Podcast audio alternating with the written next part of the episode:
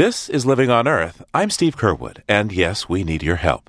We need to raise $110,000 by the end of June, and we're counting on you to pitch in. For details, check out our website, loe.org, or call 1 617 629 3638. Please help and give what you can. And thank you. From the Jennifer and Ted Stanley studios in Somerville, Massachusetts, it's Living on Earth. I'm Bruce Gellerman. Turns out, when it comes to global warming and rising sea levels, not all coastlines are created equal. There are coastal hotspots that will suffer significantly more flooding than other places in the future. That's according to a new study by the U.S. Geological Survey. For analysis, we turn to Ben Strauss. He directs the program on sea level rise at Climate Central. It's a news and science research organization. So I thought that when, you know, ice on the glaciers melts, that, you know, it would disperse the water globally and every place would rise equally. Yes, I think that's the first natural assumption, but the ocean isn't flat. There are currents moving throughout the ocean, and they make its surface slightly uneven, kind of like the surface of a river or a stream is not exactly flat.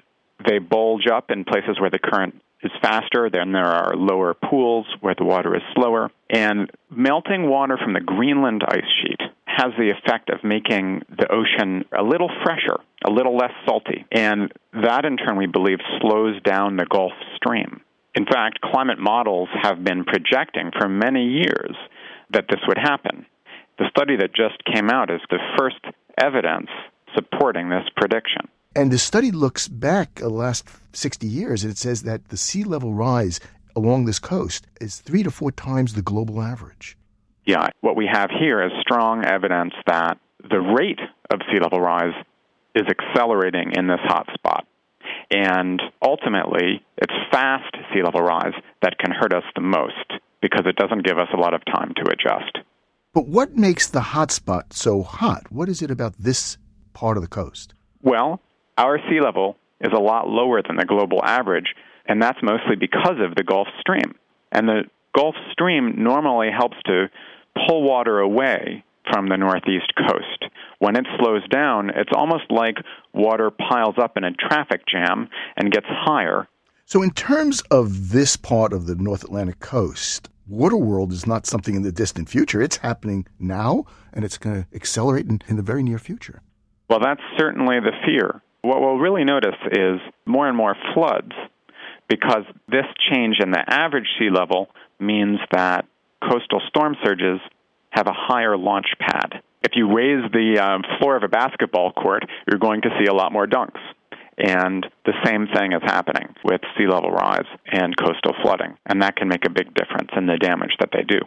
So what do people do about this? I mean, or city planners, you've got, you know, roads and you've got beaches and you've got subways and you've got tunnels.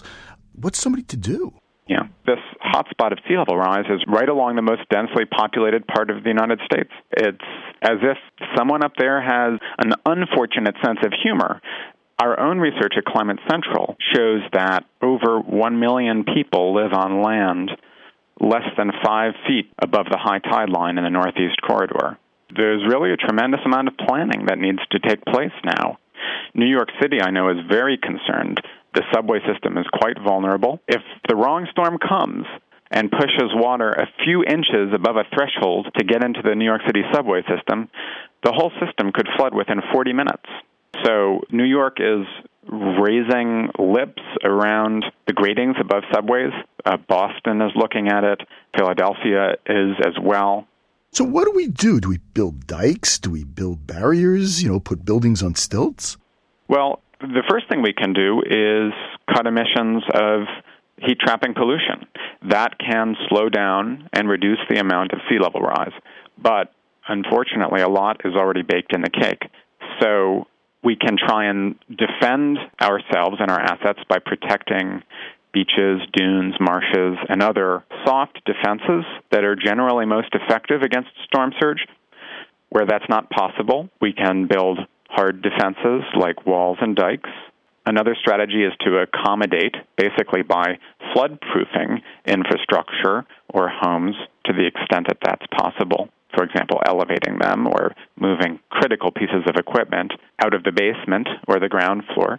And then there's long term planning about where we put things, not building more in harm's way, because ultimately a lot of places won't be defensible. Well, Ben Strauss, thanks a lot. Thank you, Bruce. Ben Strauss directs the program on sea level rise at Climate Central. To explore sea level rise in your area, visit the interactive map on our website, loe.org.